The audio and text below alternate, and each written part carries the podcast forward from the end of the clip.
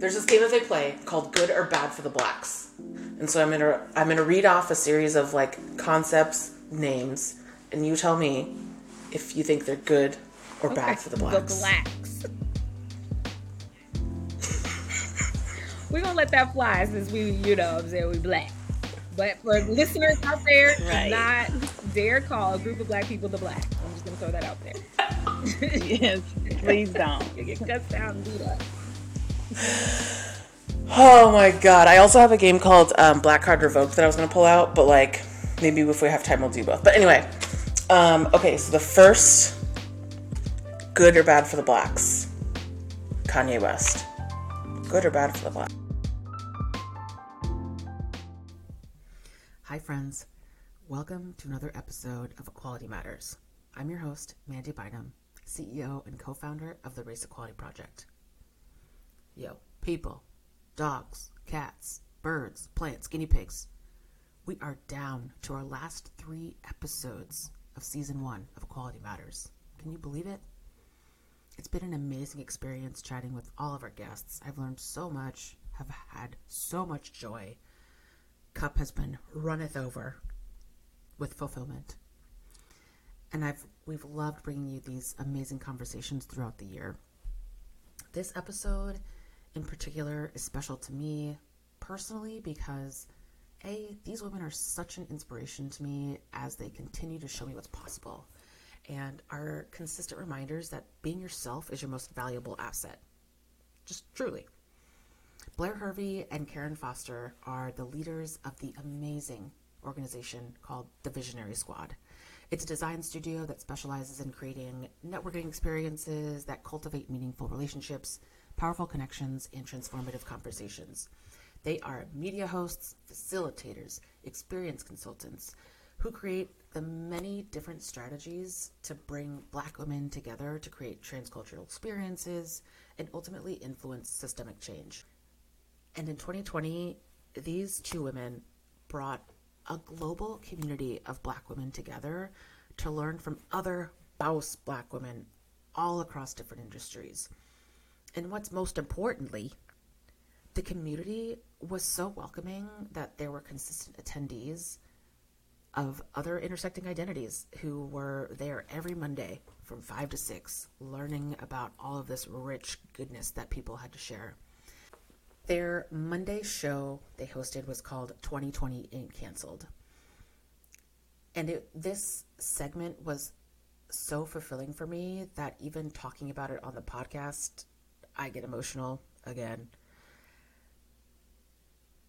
because it was such a gift every Monday evening, especially starting last March when we were getting locked up and we couldn't get out.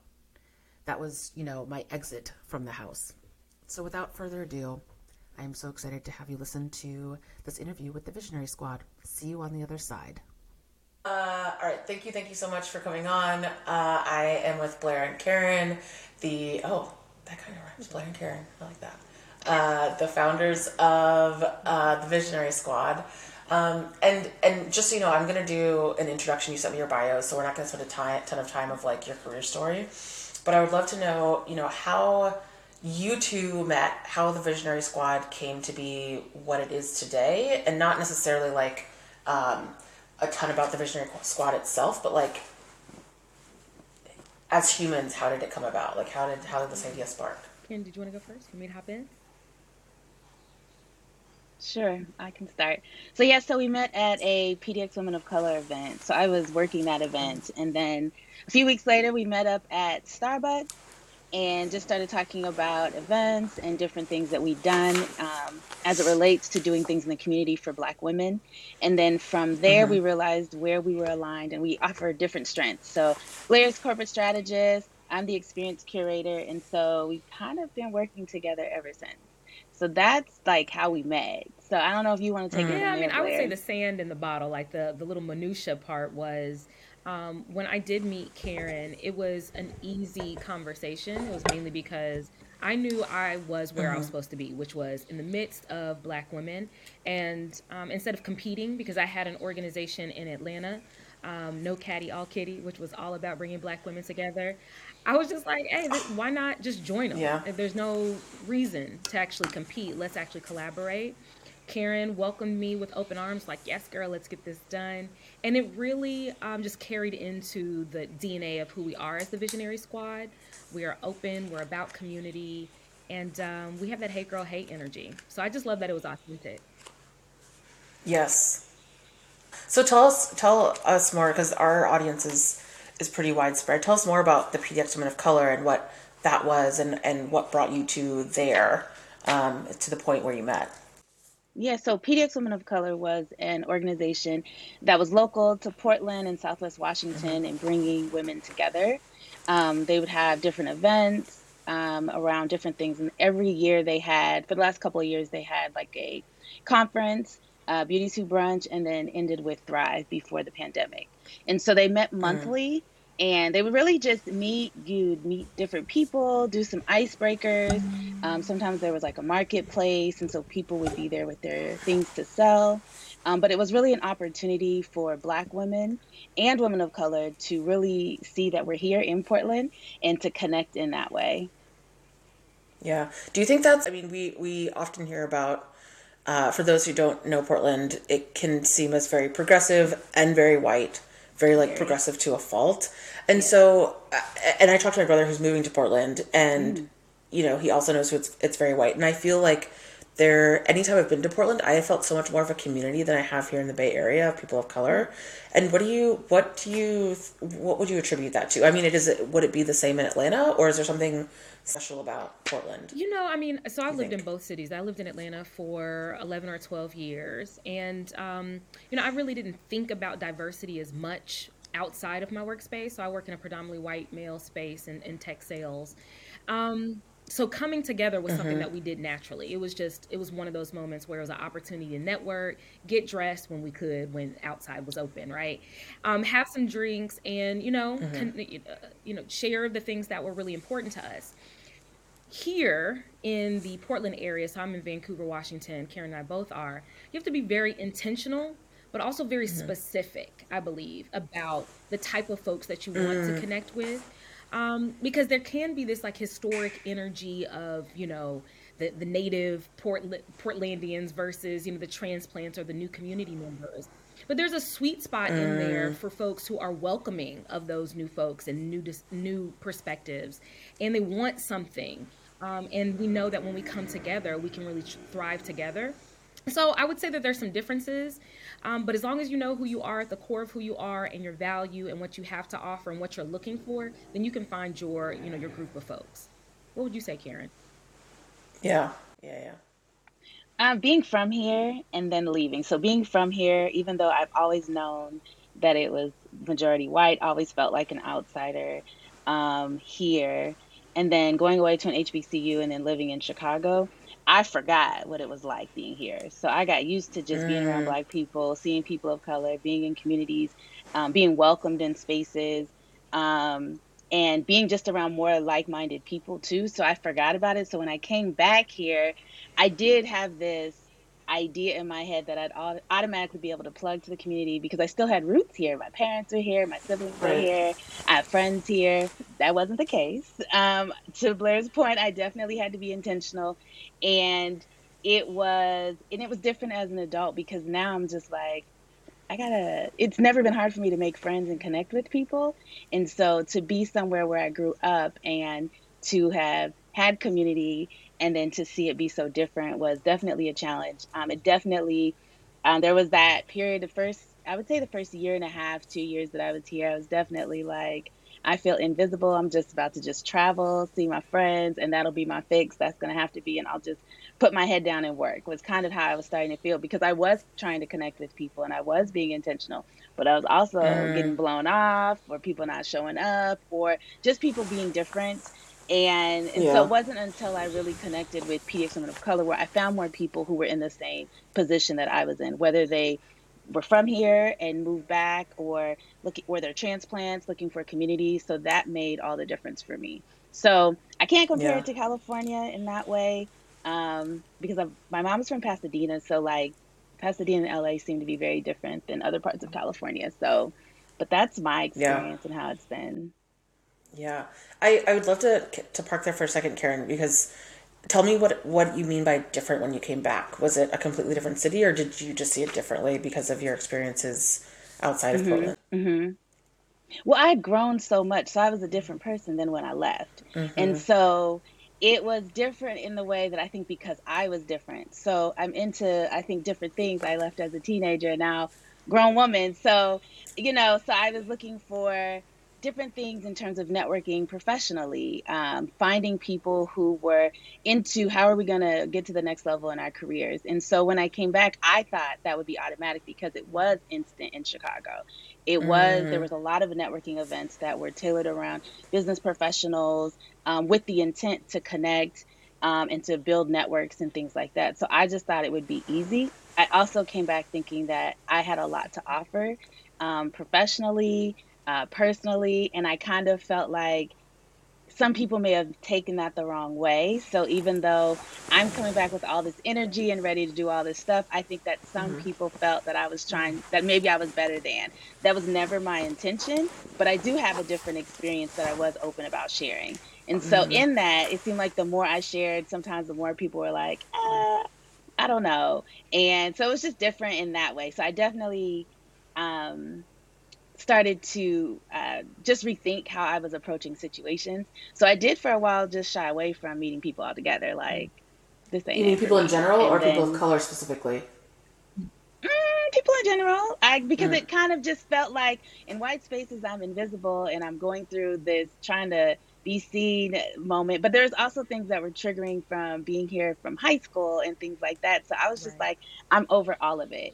And mm. it just wasn't hard for me when I left here. So it was I immediately connecting with people. I'd meet people for coffee, for drinks, for dinner, for lunch, and I had I mean, my friends will tell you, yeah, we met once and we've been cool ever since. Like, yeah, yeah. and so when I came back again, I thought it would be like that. Even my friends that I'd been friends with for a long time, we're still friends and we still get together. It was just different because we had grown so differently and I was into different things, going to plays and not that some of my friends were just not open to that. Um, just even traveling and how I see the world, spaces I was trying to be in. It's just not everyone's jam to do certain things. And I just, I kind of assumed too that, oh, these are all cool things. Everybody wants to do it. And that's just mm-hmm. not the mm-hmm. case. And so I had to mm-hmm. be a mm-hmm. little bit more mindful of that as well. Yeah. Wow. Thanks for sharing. Um, how about you, Blair? You you moved from Atlanta to to the Pacific mm-hmm. Northwest, and where were you? Where, are you originally from? Atlanta? Nope. So I was born in Dallas, Texas, raised in Louisville, Kentucky, and then I launched my um, sales Ooh. career in the Atlanta area in Atlanta. Um, and I moved here about three years ago or so. So I didn't have mm-hmm. the experience of living here or even visiting here. I think I visited mm-hmm. twice and I remember, um, and, and I moved out here for a job. I remember the Uber driver even saying, "So you're moving here from Atlanta? Have you um, read that document or watched that documentary? I can't remember the name of it at this moment. I was just like, no. And so she gave me the, the information. She was just like, you know, there's a, a, history of racism here. I'm like, you know, I'm moving from Atlanta, right? Like, there's a history. Of, a, you know, moving from America, uh, anywhere in America, there's a history of racism. Yeah. So it it wasn't um, anything that I didn't anticipate. I didn't realize that, you know, like the area that I live in in Vancouver is 2.9% black, as opposed to the area that I was living in was 23.9% black. But it was also much, much more diverse. Um, I didn't realize that I would mm-hmm. experience that culture shock. That culture shock, but much like Karen, you know, going into PDX Women of Color, which still exists to this day, it's just a, a I believe it's a, a different format. But going into that space, actually met one of um, the first black women. She actually invited me to that particular event. And I knew that I was in the right space because, again, I knew what I was looking for. So, unlike Karen, you know, I didn't have the experience of knowing these same people and then coming back, you know, evolved. I just knew exactly who I was looking for and I was able to attract that energy. And that's why, you know, Karen and I have, you know, been thick as thieves. I had to convince her to be my friend, though, let's be clear. But, uh, it's really, really important to know what you need out of a network of people. And I was like, I need you, girl. I need this yeah. energy. I need this, you know, logical, analytical voice. I need that, um, you know, in my life, and I hope she feels the same. I, I would assume so. And calming, and like just chill. I don't know if you're happy on the inside, but you look happy on the outside. That's all that matters. You know, just love it. Um, so uh, there was two two huge reasons why I want to talk to you two specifically. One, like what you created last year for me was like church. Like I don't want to get verklempt about it, um, but it was so cool to have that space virtually when when I God damn it yes. when I needed it, um, and to celebrate each other. I think it was really cool. Um, so hold on. Thank you, Mandy. Oh, thank you. I really felt that. That's why we created it, honey. Um, yeah. So, so tell me more about like right in the last year. So it's been, I think, for again for me, I have been able to ke- connect with so many more of us because we're not separated by space and time so much. Mm-hmm. Um, however, where it's we've been dealing with a lot of shit on our own. I think that hasn't gone away, but I think it's been more shit, like more educating, more like having to be the only person in the room in the rooms in the virtual rooms that we're in. And like, I don't know about you, but last year I was like, you know what? I am so done educating people who really don't actually care about this. like, yes, they're gonna pay me a lot of money, but they're paying me a lot of money to like absorb all of their racism all the time, and I'm just like so tired of that. And so it was so nice to be in a space of us just sharing and about each other and supporting one another. So um, tell me more about like what how you that and if you were experiencing the same thing and if you are still experiencing it and what the last year has been like for the two of you while I dry up a little bit. Oh, we just want to virtual hugs. I'm wrapping my arms around. Yeah, I mean, that's what we created it for. Hugs, hugs, hugs. Karen, looked like you were about to hop in there. Did you want to start? Hmm, I'm trying to. I don't know where to start with that. So, I think for me, in 2020, um, in terms of absorbing other people's racism, I do work in mm-hmm. higher ed. And so I would say since I made the career shift uh, about two, two and a half years ago to work in higher ed after working in corporate and coming to Washington, uh, it was definitely different in that regard where before everything in 2020 happened, we were doing a lot of anti-racism work and all this stuff. So I was already drained before 2020 Ain't canceled. Like in terms with that, I was already at a place of we got another workshop, we got all these different things, and so when we started 2020 Ain't canceled, it was the release and also yeah. the fuel yeah. for me. So having that space every Monday was helpful in the regards to it brought us all together. We were able to have a space for us created by us and we had all this hey girl hey girl you know energy this love and you know for the hours. So when i had to go back into these other spaces and do this diversity and equity work i actually think i found my voice empowered to also say no to some things too and i wasn't doing that mm. before.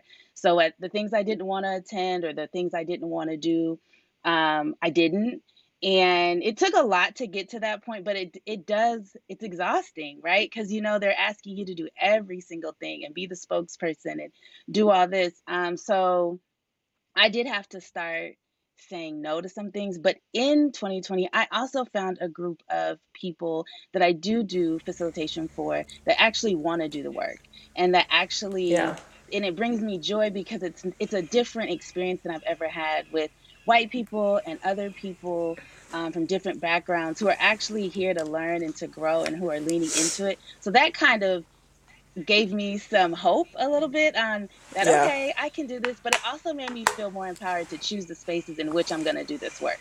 So even though I work for a college and it's part of my job, there are parts of it that I've had to say no to as well. And then again, coming back to 2020 Ain't canceled and having our events, it kind of, it really does give me like the fuel I think I need to get through and do these other things um, so that I can show up in these other black spaces and be not only filled but pour into everyone else. And so again, I just would say that I had to put some boundaries in place and I learned that in 2020 for sure. Yeah.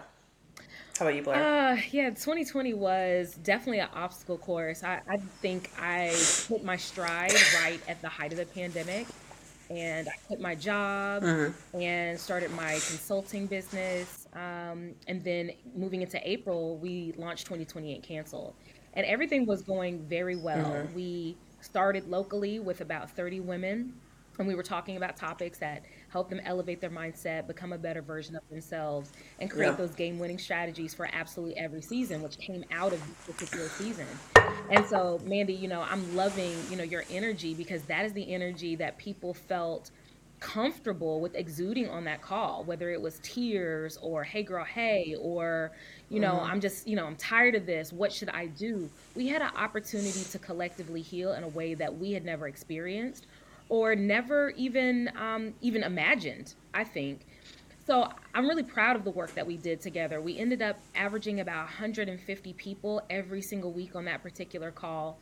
Um, we thought about accessibility, so we offered that call for free, and it became a global vision. Hence, mm-hmm. the Visionary Squad. Yeah. So um, yeah. we didn't want to abandon, you know, the the current foundation, but we knew that there was um, a thread of, of love and energy that we could carry into this new vision. Um, and so when I think about, you know, when I started hitting those trials and those tribulations, you know, starting in August, I believe that we built um, a skill set and we we not created a thicker mm-hmm. skin, but we we learned we became much more equipped to handle situations that we may have been less equipped, whether it was emotionally, whether it was professionally. Um, and so we started hitting yeah. our stride. So even when I wasn't there or couldn't be there due to family things, you know, Karen and our partner at the time was able to pick things up. And I think we learned some valuable lessons from that. Yeah. And that helped us, you know, just continue to be strong business partners moving forward in, into 2021. It was a tough year, but we learned. Yeah. So, yeah, what it was it, it like I can only imagine and the I was so anytime I talk to him like you're still going every single Monday? You still have these amazing guests every single Monday? How did you um for those who don't know, can you talk a little bit about like what ag- exactly 2020 Ain't canceled was, what the format is, and how you and then how you went about finding guests, um, guests every single sure. week? Sure. Um, I'll start with you know the origin story, and I'm sure Karen can talk a little bit more about you know this um, awesome run of show that she created in that format. Um, but like I was saying before, you know, in March, I really hit that that stride when a lot of mm-hmm. people. Were experiencing anxiety around their jobs or potentially losing their jobs or if they hadn't already. Um, a lot mm-hmm. of folks were exhausted during that month of March, you know, being inside and experiencing this pandemic and being quarantined. And meanwhile, I was using that time to stay up 24 hours, which is not a boast at all but a couple of nights, um, you know, uh, during that month, I would stay up 24 hours to work the back end of my website, to think about my offering and my services. Mm-hmm. So I utilized that time in a big way. And I, when I spoke to Karen about this idea, I was like, man, you know, this is a great opportunity for us to, to feed off the energy from our Th- Thrive conference. Uh, you know, just a few months before, and bring it to a virtual space yeah. when everyone else is not doing anything we knew we had an opportunity to add right. value when no one else knew what to do. So we had to pivot very quickly. Um, so we created a fun, uh, virtual and very interactive um, virtual uh, platform. Um, Karen, do you want to share a little bit more about what that, uh-huh. not the, the actual run of show, but you know, kind of that format, what that looks like? Yeah. So you, asked about like how we source speakers and things like that. Really, we were sliding in people's DMs, LinkedIn, um, every platform out there. If we saw something interesting that they were doing and it fit our topic, um, we definitely reached out to them um, every week. So, and we continue to do that now, just reaching out to people. And our goal was to also give people voices who normally aren't asked to be on platforms. So we were talking to people mm-hmm. with lived experience as long as well as people that are experts, but we wanted to make sure that all voices are getting to the table and that they're being heard and that just because you're not a, a, quote unquote expert your lived experience counts for a lot too and you know this is a place for you and so that was something that we wanted to be very intentional about and so we meet with them on fridays for 30 minutes. We give them all of you know the information they need as you know in advance to be prepped and ready. And we just we want like not that we're trying to stage anything but we want everyone to come on our platform and be prepared and we want to set it up right. for success not only for them but for our audience because it is the last zoom call of the day on a mm-hmm. monday and i'm pretty sure especially now everyone has probably hit zoom fatigue so we want to make sure that we have a great experience but not only are they having a great time but that they're actually able to leave with different things that they can apply to their lives and so that's yeah. pretty much how it all comes together every week but I don't want I don't want anyone thinking re, listening to this thinking that this this was like a super formal call. Like it was like straight FUBU. It was straight energy. It was straight like let's build each other up. All women of yeah. color. Mm-hmm. And I just love that you were like no uh, like if you're going to ask a question, ask a question. And it was just such a such an energizing hour and you know i got hit up in, in the dms to be there and it was so cool to be a part of that. I don't even remember what the topic is. I think i blacked out the whole time because i was just having so much fun. Uh, uh, but I, I i like that's a lot of work. I think people don't really understand how much work that is to like find the guests to go in the dms mm-hmm. to like prep questions every single monday mm-hmm. um, especially when you're not necessarily charging people. Um, and it wasn't even your full-time job that is right. Correct. Yeah, and so which this might shock some some of our white friends. Um, can you? But it's not like to me. It's not uncommon. Um, can you talk about like you're experiencing doing this on the side? Um, and and like in your mind where you like I can I can only like what was how would how did you keep balance? Blair you you didn't sleep apparently. Um but like typical folks i feel like who graduate from stanford business school they start a business just for shits and giggles to start a business and they automatically get funding. Um, but that just doesn't typically happen for people like us. And so like tell us about that part of it like the the fatigue and and keeping your your day job and doing and what what kept you all going? Yeah um, that's a, a, really good question. Um, again it's not a boast. It, it's more so i was just so energized um, I have two businesses. We both actually have two businesses. We have our own individual um, organizations. I have um, the corporate strategist, which focus on, focuses on diversity, equity, inclusion, and belonging, consulting for nonprofits and for tech organizations, as well as I'm a career coach. And mm-hmm. Karen has KF Curates, and she's an experienced curator, and she creates these outstanding um, virtual events as well as live events. And she handles the execution and the day to day, as well as a plethora of uh, other things. So we have those two businesses. Then mm-hmm. we have the Visionary Squad, and we have our nine to five. Like I think for us, um, it's not a side business. It's business as usual. Like right. we thread in business all day long. Um, I love how we operate now because we are not on autopilot. We know it has to be done. We trust each other, and those things get done. Uh, we have a nine to five. There was a podcast I was listening to earlier in the week, and the woman said, you know, if you really want to take things further and you have to fund your own business, you work your nine to five, but you should also be about your nine to five for, you know, work. But then you have your, you work six to nine to build your fortune. And um, I think we live right. by that, but it's also 7 a.m. to 8 a.m. it's also noon to one. It's also those after hours where we're just willing to put in the work because we, we see the vision um, we see, you know, being on the cover of Essence. We see building a community that no one else has ever um, created before, and that's accessible to specifically now Black women. We um, we know that it takes the work, and so I, I can't even explain um, how we're fueled aside from serving our community. Mm. I, that's what I go to sleep thinking about. That's what I wake up thinking about. Yeah, and um, there's two things that come for this. I want to talk about Black Girl Magic and you know what it actually means, and also um, this this calling of like yes, I I do feel this need to keep my full time job, but I also this is the other thing that I'm also working on, and that's that's again nothing to sneeze at. Like you are um, doing the absolute most in what people would do in a week or a month in one day. Um, and so again, like it's not actual magic, it's just really, really hard work and being energized by a particular cause.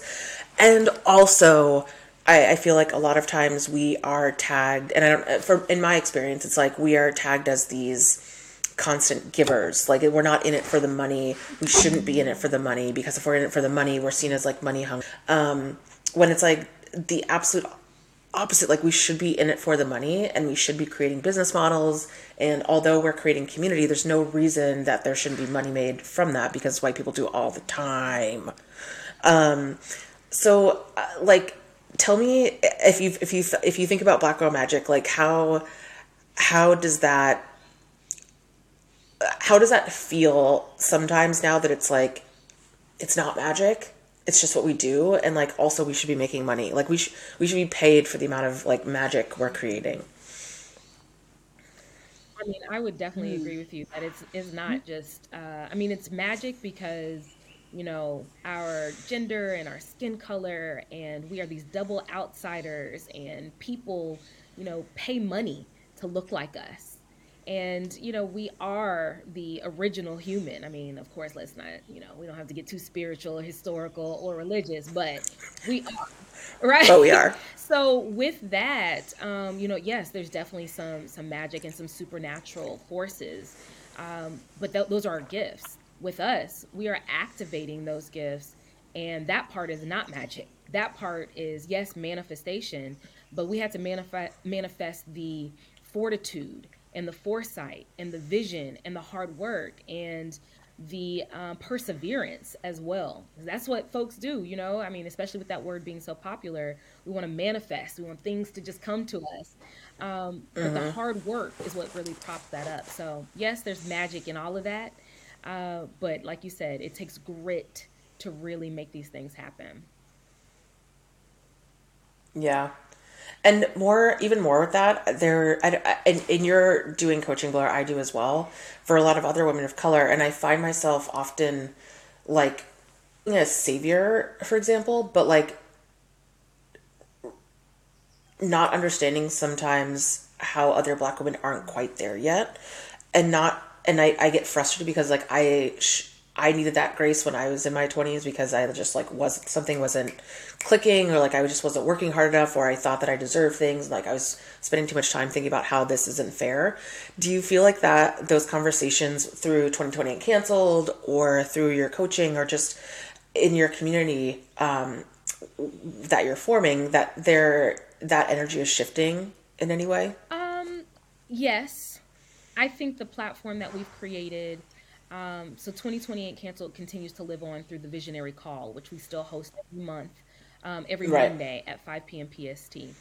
And on that particular call, I think we are giving people um, the tools that they need to move beyond, you know, a victim mentality.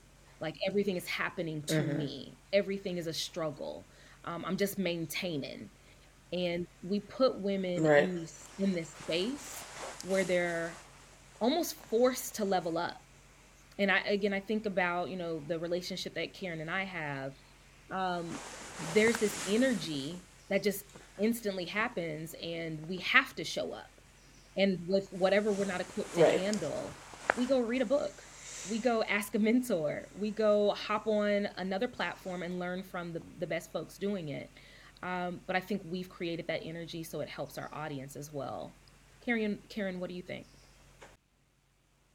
Yeah, I would agree. I think going back to what you were saying about like black girl magic and everything, I think that black women like because we've always been multitaskers and doing a lot. So I think that it's in us to do it. So whenever I think of black girl magic and when I think of just my life and everything, like, you know, I am working these, you know, a job, a nine to five. I am doing KF curates. I am doing the visionary squad. I am taking care of my father and like doing all of these other things. But the one thing that uh, when I thought about this question is I'm also one of five kids, and I just feel like, and where I fall in that, I feel like I've always been um, taking care of or doing something or managing multiple things. So it doesn't always feel like it's hard. It feels like, well, I got to do this if I want this and I have to do this. So when I think right. about it, I also think, you know, we hear it all the time like black women are top tier, but I also think we're the blueprint. Like we've been doing so much that this is who we are, but it's also like we're the blueprint. Everyone's trying to be us, which is why they're intimidated by us and why they try to stop us. But I think that it's you know, to Blair's point, it is the grit and it is so mm-hmm. deeply rooted in us now. And I think, especially now, and I think like even why more women, more black women are starting their own business, everyone is tired of being mistreated, of microaggressions, of racism. But also, I think there's this awakening happening that every, most black women are realizing, I don't need these people. I can build my own table. I can build, you know, build this event space, like it was said on that one mm-hmm. video. Like, we can build these things and they can come to us and we can charge them top coin because yeah. now we're here and i think we like now i do think that we are realizing that we have more power than we thought we did and i think there was a time where we thought and i'm definitely one of those people I never saw myself as a business owner. I always saw myself working in corporate. And it wasn't mm. until I felt like I I wasn't living in purpose and I felt like I was just these titles, but then at the same time getting to the last round of interviews, right, where the your boss told you to apply for this job, you're ready for it, but now they add one more thing to it. So you're like, well, what do you mean? Like I have all the things before. That's why I'm in the last final rounds of interviews. Now it's one thing, and I think it's that I had to realize I need to. My purpose is serving, and so then I switched to mm-hmm. higher ed. And even though working in higher ed is, it has its. I like what I'm doing for students, but I also look at it completely different. Like I can do this on the side under KF Curates and do more. And I think more Black women right. know that I can do more without all of this other these barriers that are constantly going to be in play. And I think that that's why we're like Black Girl Magic. We are everything. We are the blueprint. And I think that we need to just keep owning that and giving these young women more to know that they don't have to work for anyone if they don't want to. It should be their choice. And if they're not getting what they need, they should walk away. And I just think that that's what we're able to do, even with the Visionary Squad. Every Monday, every call, I think that we're empowering so many women to make choices mm-hmm. that they may not have made had they not come to our call. So, so true. So true. so thinking about you know we don't you know whatever corporations if you if you don't want our talent like we the three of us have shown that like we we will work for you and, and get your benefits and get what we need mm-hmm. from you uh, but we're also going to do what we want to do on on you're the side you're the side mm-hmm. business mm-hmm. um, but also like these corporations are missing out and and yeah. i think it's it's so disappointing and so disheartening not disheartening but just disappointing to see over and over again mm-hmm. you know coming in contact with these corporations who don't like can't see past their own their own white conditioning if you will mm-hmm. to like not think about why it's so important to invest in their black talent because that black talent is forming businesses on the side that black talent is not doing their best work at your company because there's no like hope. They don't see anyone in the leadership positions that they want. And why do you think what do you think it would take or does it not matter anymore? You know i say in some of these spaces and when i'm here when i'm listening to you i'm reflecting on some of my experiences where they have invested in me. I'll, I'll say that. And i'll well, yeah. Yeah let's yeah. talk about that for a moment. Like they they will you know send you to get that certification. They will put you in that leadership program. Um, but i think that that investment happens to a certain extent just so you can get right about here. Not enough not and there's not a path mm-hmm. for you for you to get to the c suite mm-hmm. um, there's not succession planning that's in place. Uh, instead you know the, the normal or the regular folks um, the the continuous folks are typical folks are being tapped on the shoulders for these roles. Mm-hmm. So I mean, so a lot of these changes have to change systemically, but if they change systemically, they're not going to benefit benefit their friends anymore. They're not going to benefit the people that they started these businesses with.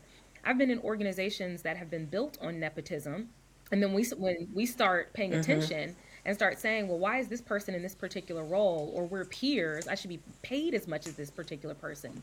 Then that's when mm-hmm. things go awry and that's when credentials are brought up and things of that nature.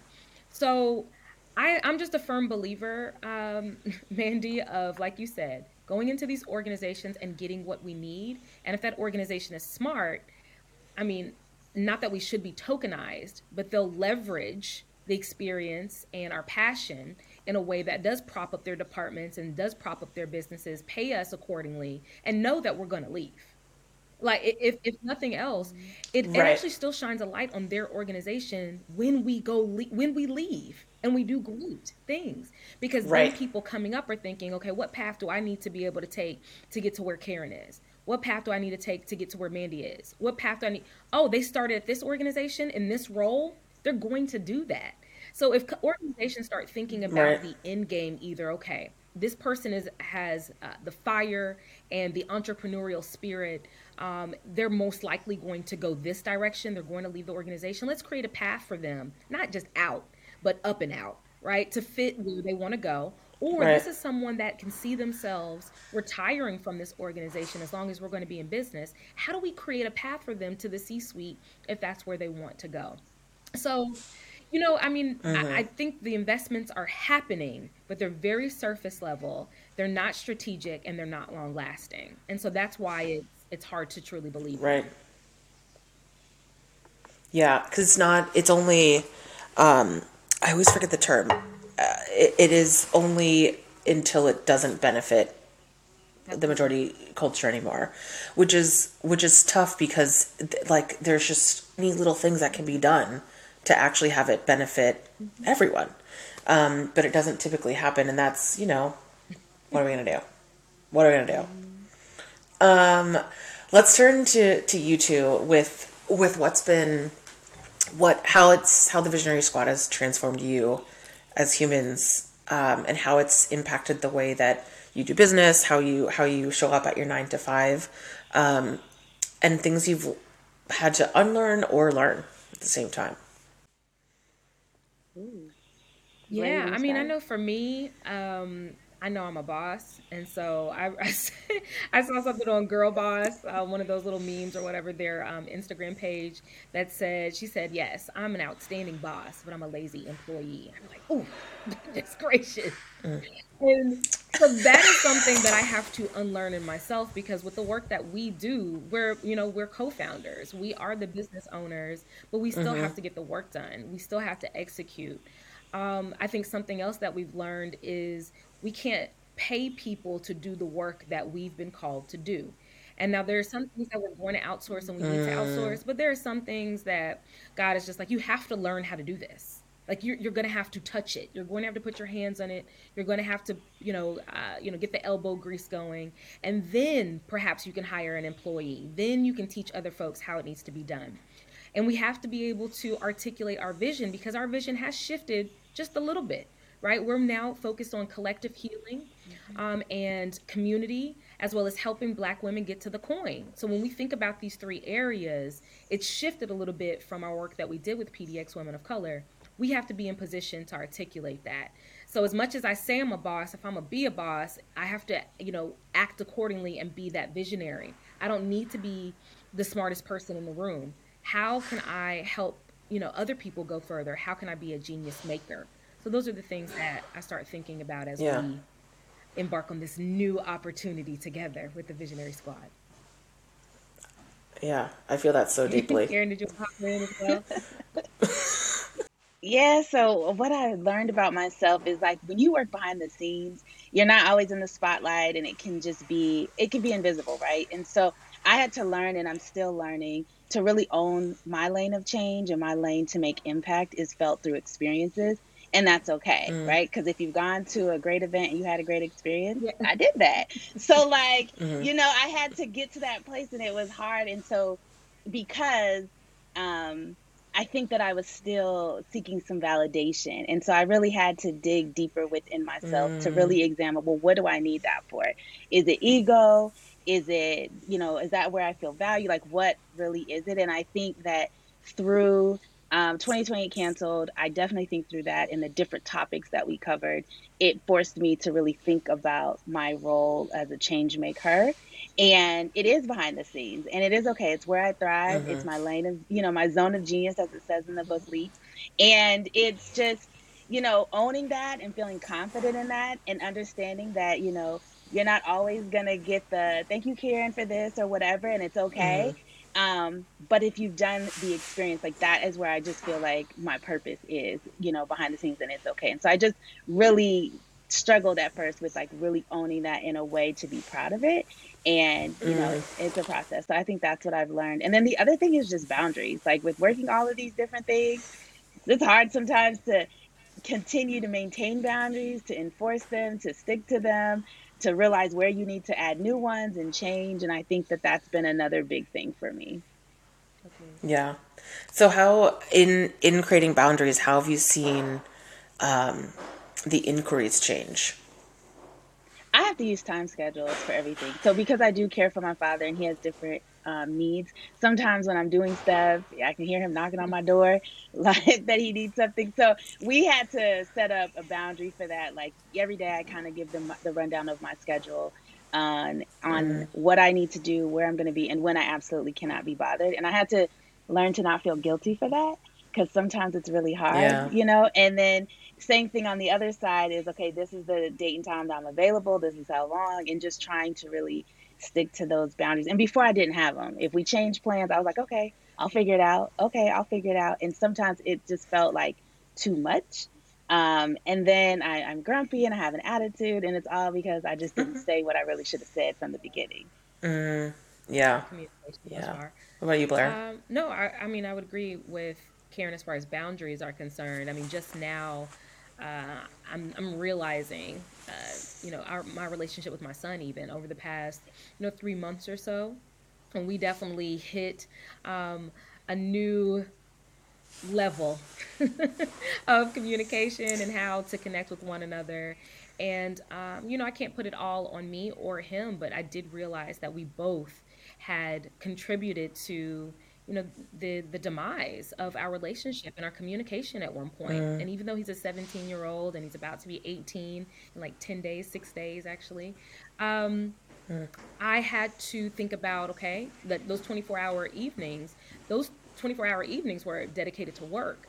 How can I put in more time with my son? This is a time when he needs um, all eyes on him. So, you know, I may have learned it a little bit late. So I've learned not to be feel guilty about it. Uh, but I have learned that okay, let's work towards. And Karen actually thought of the idea, but let's work towards Saturdays off. Let's work towards making sure that you know in our evenings um, we disconnect from our phones and we work on a puzzle. Um, you know we went and got some healing stuff yesterday. I got a little sound bowl some sage got a new little routine. We got a meditation Okay. area. So those boundaries for me just really means taking our healing seriously and communicating with my son more and being clear with karen as well. Like hey this is what i have to do and she respects it so that's why it works Yeah. And I heard you say a couple times that 24 hour thing, and I, I just want to like stop there for a second because I think it needs to be resaid that um, us putting ourselves first is is more important than we think and it shows up in ways that we don't even realize and when we don't do it it also shows up in ways we don't realize that are also very harmful not only to ourselves but to others.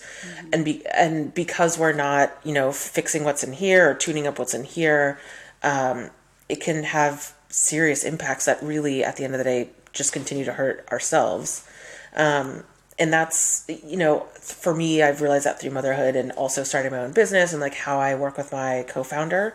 Um, but i'm sure it's not been easy for you as you make different decisions about what who is going to be on your team who's going to be moving forward because there is that i'm sure there is that loyalty and wanting to care for others um, that you Yeah, I think something else that I learned um, through 2020 is we have to stop deciding who's going to come with us and then where we're going. Instead, you decide where you're going and then who comes with you. And what we've learned is that the folks that are coming with you are going to come with you. You won't have to pull or drag them along. And it's um, you're attracting the energy that you're putting out into the universe. So if we're thinking big, you know, folks that are thinking big are coming right along beside us and um, it's okay. I think that's a beautiful thing. I think that's a beautiful thing. Yeah, oh, so well. I, mean, I want to make sure I write that down later. Uh, you have to decide where you're going and who's going to come with, as opposed to who's with you and where you're going. Where are you going first? Again, know who.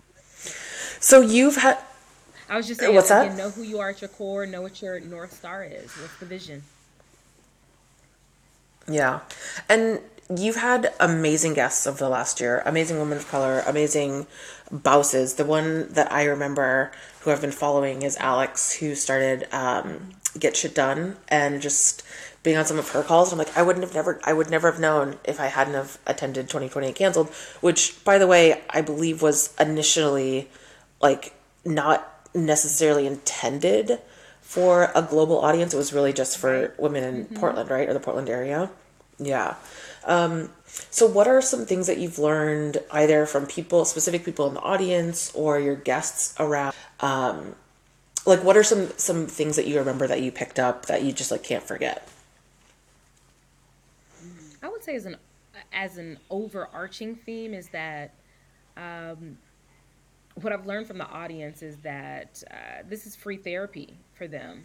So we attempted to change our business model at the beginning of the year and offer our call once a month Yeah. and we were going to charge, or well, we did for a couple of episodes. Uh, and they were like, "Girl, we're not here for this." And so now that we're back to the format that's familiar to them, I mean, we have hundred people that are already registered for Monday's call, um, and we're just back to, or getting back to, you know, ramping up that audience. So what we've learned from them is to stay community obsessed uh, listen to what they're saying, listen to what their needs are, and give that to them, and they'll show up.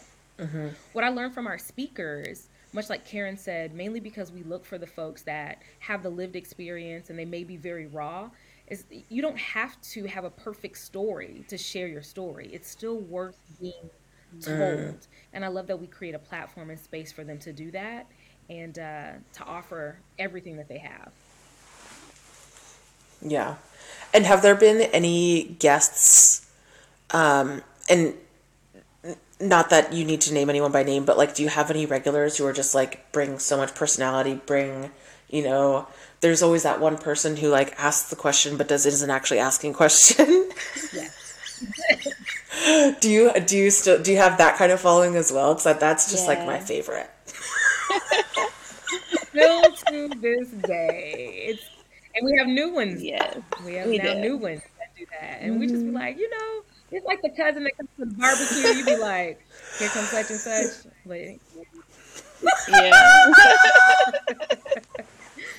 All are welcome. Definitely. Oh my god. Okay, so I want to play a quick game. Um, this is the first time I've had a call with, and now I'm crying because I'm laughing. Um, this is the first time I've had a quick call with, or uh, an interview with two women, two black women. My last one was an ebony and ivory combo, which was, you know, beautiful. Um, have you two ever heard of, um, what is it called? There's this game that they play called Good or Bad for the Blacks. And so I'm gonna I'm gonna read off a series of like concepts, names, and you tell me if you think they're good or bad for the blacks. The blacks. We're gonna let that fly since we, you know, what I'm saying we black. But for listeners out there, do Right. not dare call a group of black people the black. I'm just gonna throw that out there. Yes. Please don't. You get cussed out and beat up. Oh my god! I also have a game called um, Black Card Revoked that I was gonna pull out, but like maybe if we have time, we'll do both. But anyway, um, okay. So the first, good or bad for the blacks? Kanye West. Good, or bad for the blacks? and you're gonna say that, Blair. Bad. Okay, can you go into that a little bit more? Because we are not a monolith. We're not a monolith. Thank you, thank you, Karen. Although that is true, I think that he was a little bit irresponsible um, with his platform, and there are a lot of young people who who live and breathe Kanye, and I just think there's a responsibility um, that where he may have let them down. Um, mainly with the MAGA hat is, I you know, I'll, everything else I'm willing to needs to be in therapy, like all of us do. But the supporting of Trump and all of that is Free is a choice. that was bad, Yes. very bad. I recall. I was there for it all. Also, the cousin. uh, Right, yes. um, okay, the next one is uh, Chloe and Halle. I'll say good. They're good. Good. Okay. They're great. Yeah. Especially Yeah. it Chloe that's Yeah. been expe- expressing her femininity, femininity and her sexuality, and she's in her younger twenties. I'm like, honey, bless it. If you won't do it, you know, like you grown, and you figure it out. Yes. And there will be some people who will say bad because of the exact same thing. And that's what I think is just so important about what you two are doing is like, yes, we are not a monolith. Everyone has their story and like everyone should be able to do their thing and express themselves and we should be supportive of them. Yes. So I'm a yes. Karen, are you a a yes too? I'm a yes. Yes. um There was one more and I didn't write it down. Oh yes, um, Cory Booker. Oh, I just watched something with Cory Booker. I don't know enough about Cory Booker to say, but I will say just based on what we've been talking about, I would say good because again, not a monolith. What look, Mandy is biting her lip. Why, Mandy? He has been why, why, why, why? Tell us. Why? well again, great, great, great. Um, he he has been criticized for being uh, proximal when needing to be proximal, which I think has two sides because there is a matter of content switching that he probably has to do, a matter of code switching. He might not always get it right, Okay, you know. I can see that. Hmm. I can't say that I'm too passionate about that particular individual one way or another, but if you black, I'm not I'm not about that cancel culture either. If you black and you're outspoken, typically I'm gonna say you're good for the blacks. Um, Thank you, love it. Good for. Um, do you do you two have you read White Fragility or do you know of Robin DiAngelo? I've not okay, read it. so- Robin DiAngelo, Doctor Robin DiAngelo, good or mm-hmm. bad for the blacks?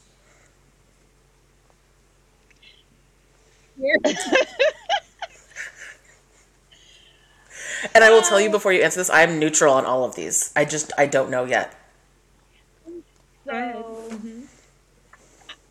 I read something a couple of days ago, um, a thought piece on that book and how it's it's more or less giving uh, white women. I have not read the book, um, but the whole concept of white fragility is ne- in many cases, according to this article, was giving white women um, almost a pass or an excuse with their racism and and to be the way they are and to show up with their tears and but at the same time everyone else in the room every person of color has to uh, relive trauma and all of that. And this gives them almost like it's okay kind of thing. And so i'd never uh, thought of it that way. And then i was like it's on my list of things to kind of research further to see if my thoughts are different. Um, my job all of the white people were asked to read that book. Um, so I'm kind of, I don't know now. I, I got to do some more research on the whole white fragility, the whole concept of it now, because that article definitely kind of was like, is that what we're doing when we're warning them? Like, okay, I know you might cry, but go off camera, because I do that a lot in my um, facilitation. I, you know, you know, this is gonna hurt, or I know this is this, or whatever. But am I feeding into saying that it's okay when I do that? And so my thought on it is now a little bit different. Um, it's changing. I will say that it's changing. But see, I'm growing. Yeah. I'm learning. Yes. Um, I would say, I mean, the content of the book. Um, I don't know much about Miss Robin, but um, the content of the book is uh, a different perspective. It's an interesting perspective. Um, from my experience working with uh, white white women who are on this journey of anti-racism, um, they are finding it troubling to be able to express themselves because of this book.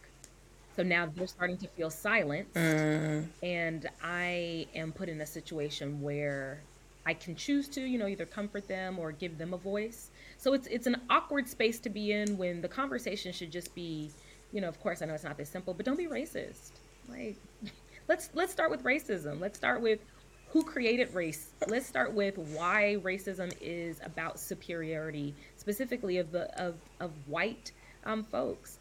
Let's talk about that. I mean, it may be hard to talk about, but I think that black folks are we're all going through this collective healing thing and we're all starting to talk about intergenerational trauma a lot more and about why there's so much trauma whether it's from slavery or beyond or you know the things that are much more immediate i don't hear white people going into this intergenerational trauma that they've experienced because of their ancestors and the the work excuse me not the work the harm and the damage that a lot of them have done because if they have an opportunity to unpack that and I, karen i think you were telling me that um, Rashida was the one that has talked a little bit about white people doing their own work and their own history. Then we we probably could meet in the ma- in the middle to really start doing the work to dismantle racism. Um, it's not we're not the ones that are just carrying the trauma. They're being they're traumatized too, but let's not feel bad about talking about race. Let's have y'all do the work about your history so you can know why black people feel the way that they do today based on 400, 600, um, et cetera years ago. So I know there was a long answer, good or bad. The content is good. I don't know anything about Robin. She's very nice. I've met her. She's very cool. Uh, the the my my my trouble is with what you just said, like how people receive and digest information, and I think to to her best attempt, it has been taken out of context in a lot of ways and taken out of its original intention, which is hard for everyone. Um, because I've been in those rooms where she's been doing facilitations and like it it is it's it's a hard place to be as one of like one or two white people or black people in the room or people of color even um thank you both so very much for taking time on your sunday can we can i see the rest of your shirt blair It i know it says something amazing Imperfect. because yes love it oh no thank you. Thank you. Yes. um, is there anything else you want to mention, or like how should people be getting in touch with you individually and for the Vision Squad, Visionary Squad? You can go to our website. Um, you can go to our website for the Visionary Squad, www.thevisionarysquad.com. Um, and Did you say www, Karen? I know, I know, I know, I know, I know, I did. Um, and then uh, for the Visionary Squad, is the uh, THE underscore Visionary Squad on Instagram. That is our main platform where we are. Um, and yeah, and I'm on Instagram at KF underscore curates on IG. What? Love it. Well, give me a Okay. minute. By the time you all hear this, you all can find me the underscore corporate underscore strategist on Instagram and Blair G. Hervey on LinkedIn um, and thecorporatestrategist.com. So, and Oh yeah, Karen Oh, love it. And our, our ask would be to join our call every Monday. It's absolutely free. It's 5 p.m. PST. And you can find us at the visionary.